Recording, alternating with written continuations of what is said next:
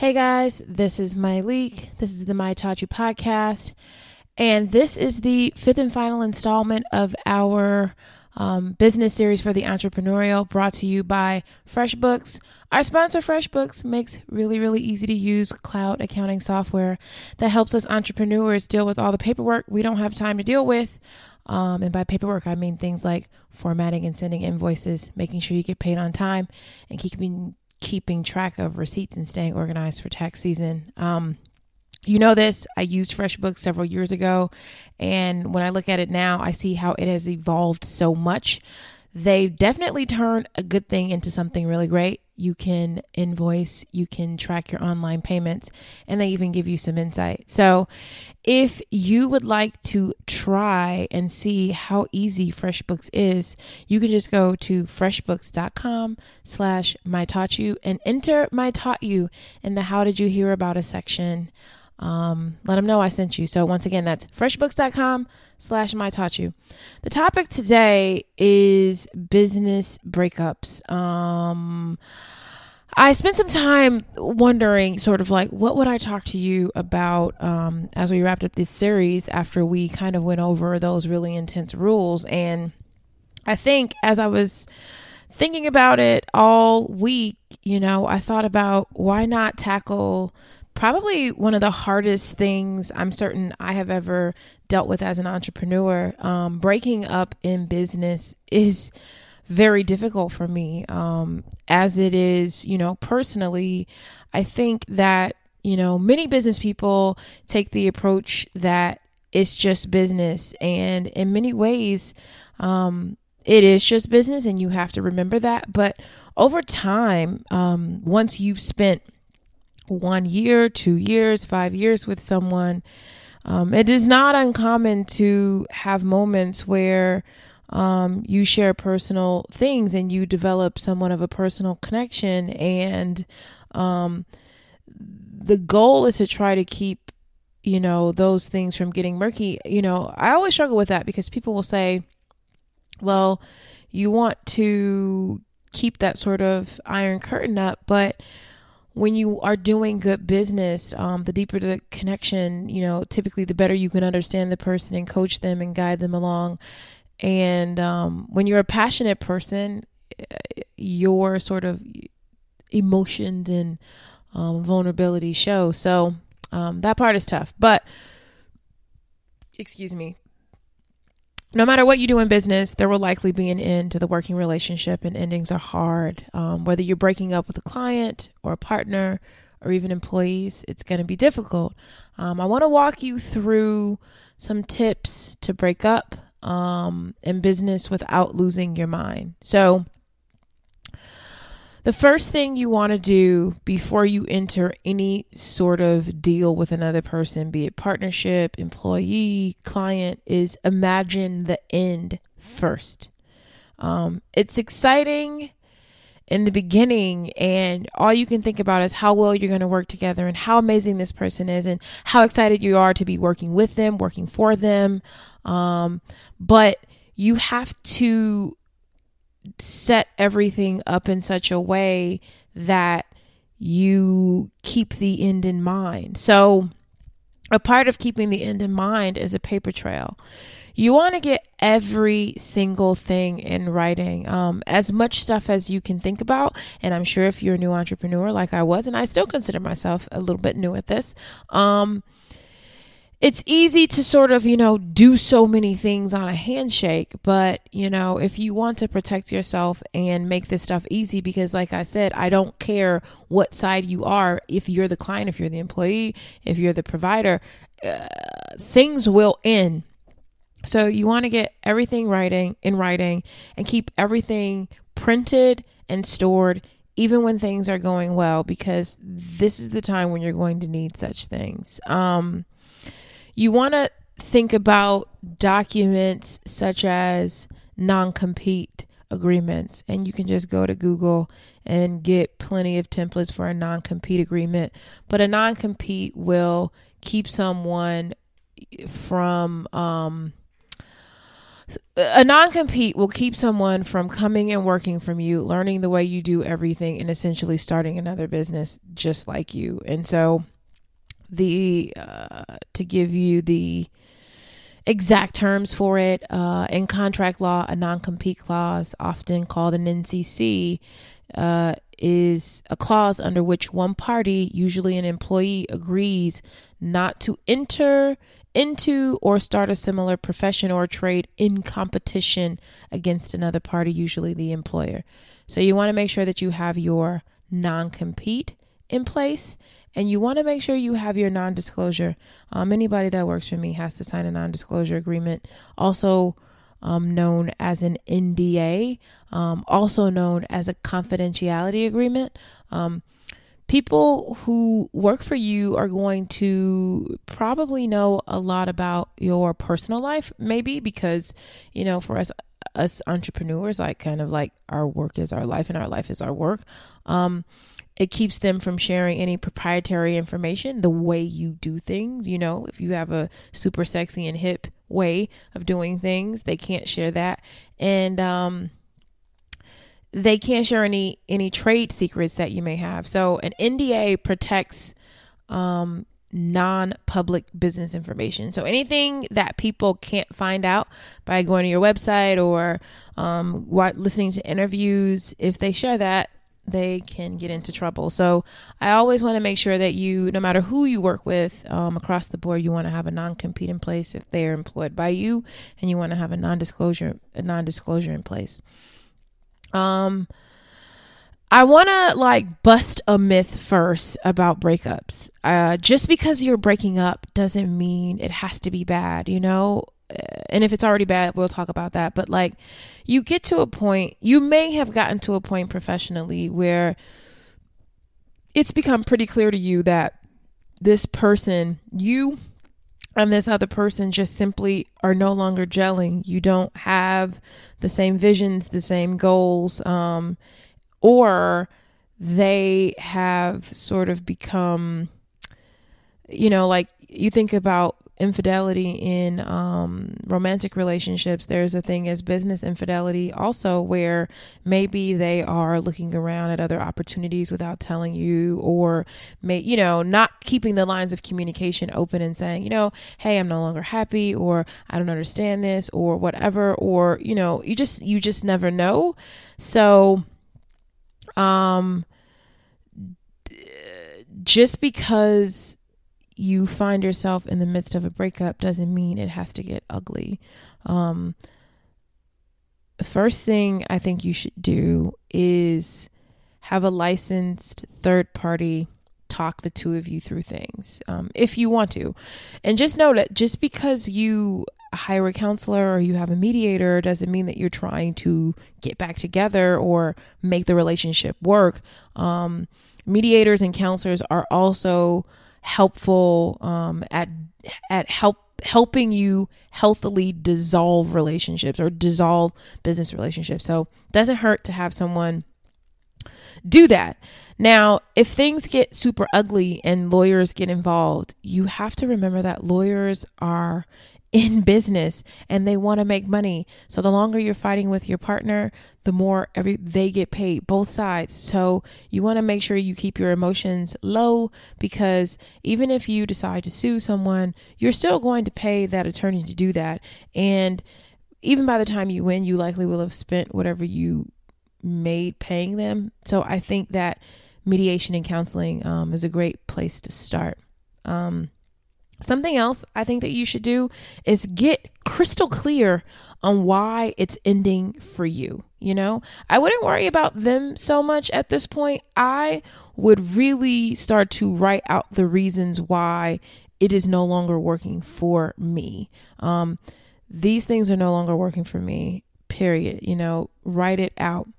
Something else that I want to recommend that you do when you're going through a business breakup is to slow down the communication. Um, I think that when people get angry and they get upset, um, the first thing they want to do is like write something or say something or text something.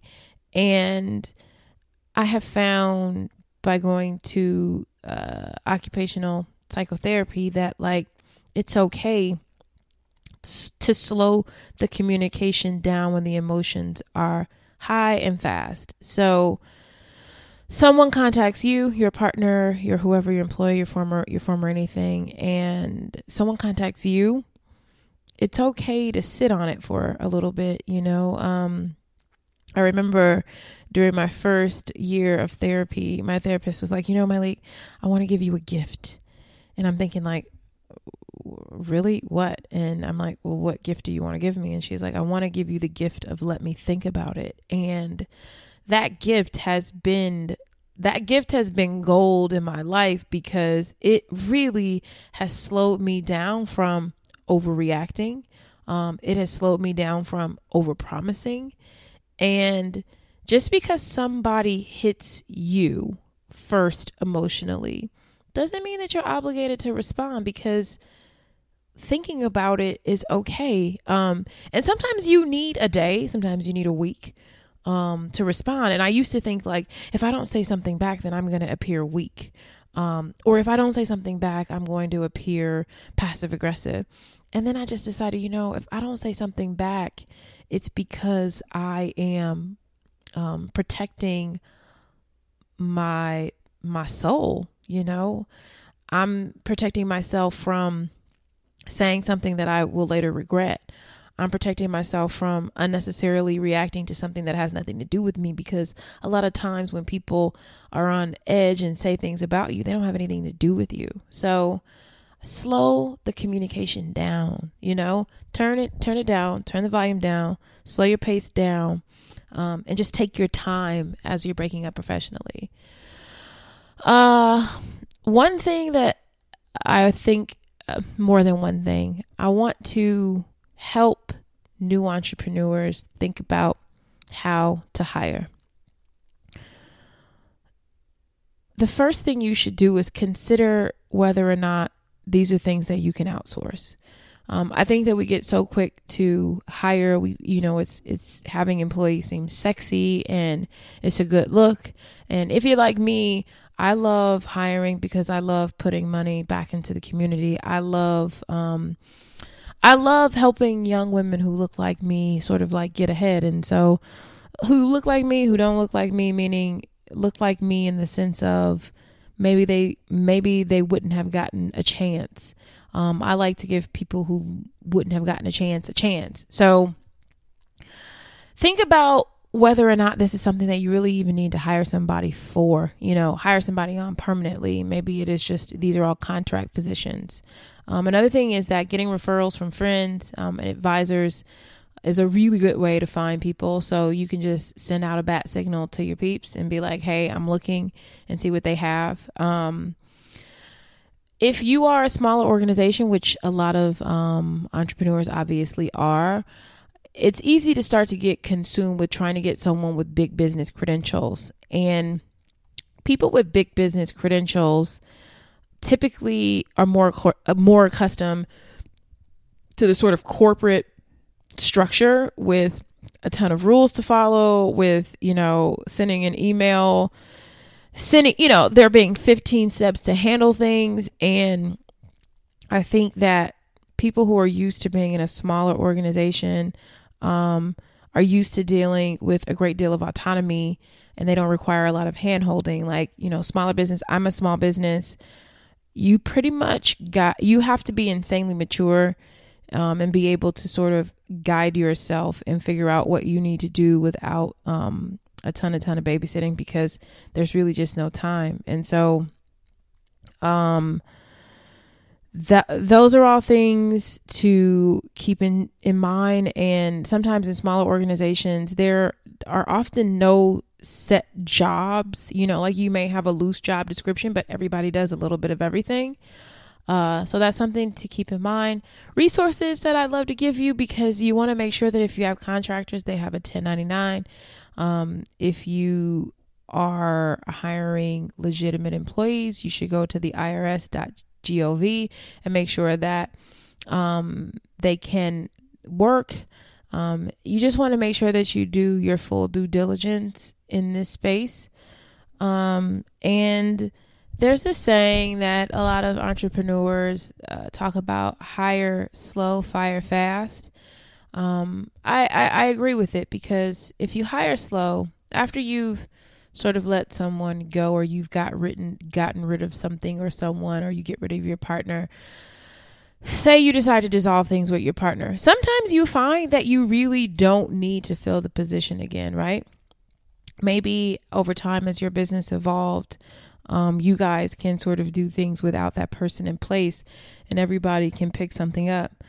Um, I think that, you know, hiring slow allows you to really assess whether or not somebody may be a good culture fit. You know, just because somebody has great credentials doesn't necessarily mean that they'll be the best fit for your company. Um, when it comes to firing fast, the moment you realize, and when I say fire, I mean just like ending, dissolving any kind of relationship, business relationship that isn't working, the moment you realize that someone isn't a good fit, chances are six weeks to two months, six to eight, six to eight weeks have already gone by with this person not being a good fit. So by the time it hits you, you're already too late. So you don't want to spend any more time um, vacillating over that. So just remember that by the time it hits you, like you know that minute where you you look and you just like, dang, this ain't working. By the time it sinks in your head and you you go through denial and you go through the sort of like the heartbreak of it, um, it is now it has now been going on for much longer than it needs to. So that is why you need to clip it fast. And procrastinating about um, bad fits uh, makes has the potential to make your team lose faith in you because you are a leader and people are looking at you to lead. And if people know that um, at any point someone can walk all over their leader, uh, then that sets them up to potentially do the same. And that's just not the thing, the sort of thing that you want to have. Another thing you have to remember is bad actors spoil a team. So bad, um, bad clients, you know, when people see, you know, clients treating you horribly, you know, it's just difficult for people to respect you. But if there's somebody who is a bad actor and they're being disrespectful and they're being rude, they're being nasty, um, they aren't doing what they're supposed to do, they're making excuses. One bad apple spoils a bunch, which takes me to your team is only as strong as its weakest link. So it doesn't matter what position that person is playing on your team you are only as good as the worst person on your team as your weakest link. I don't know about you, but I don't want any weak links on my team. So the minute that somebody is weak, uh, they have to go. So that is something, uh, these are things that you want to keep in mind as you're ending, dissolving things. And always remember when someone resigns, meaning if your partner decides to terminate, if your partner decides to terminate the deal uh, you know, prior to like there's no fallout, this person just decides to end it. Same thing, a client decides to end it or an employee decides to end it.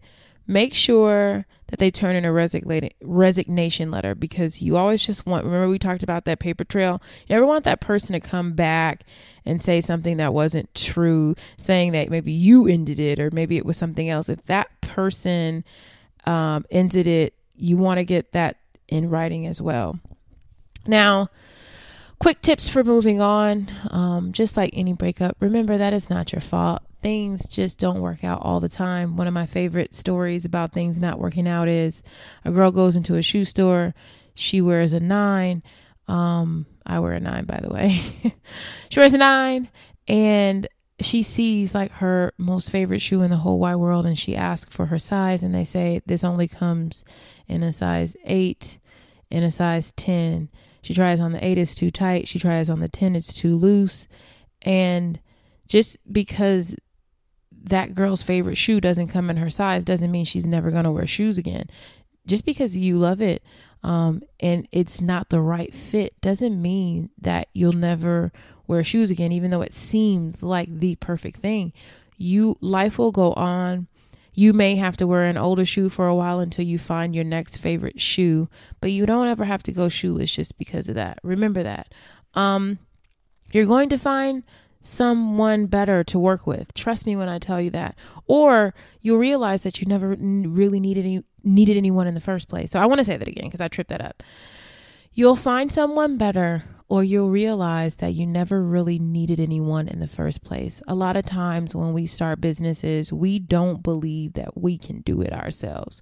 We believe that we need someone else to help us um, get this thing off the ground or whatever. And that's not necessarily the case. And sometimes that's what the breakup is there to help you realize.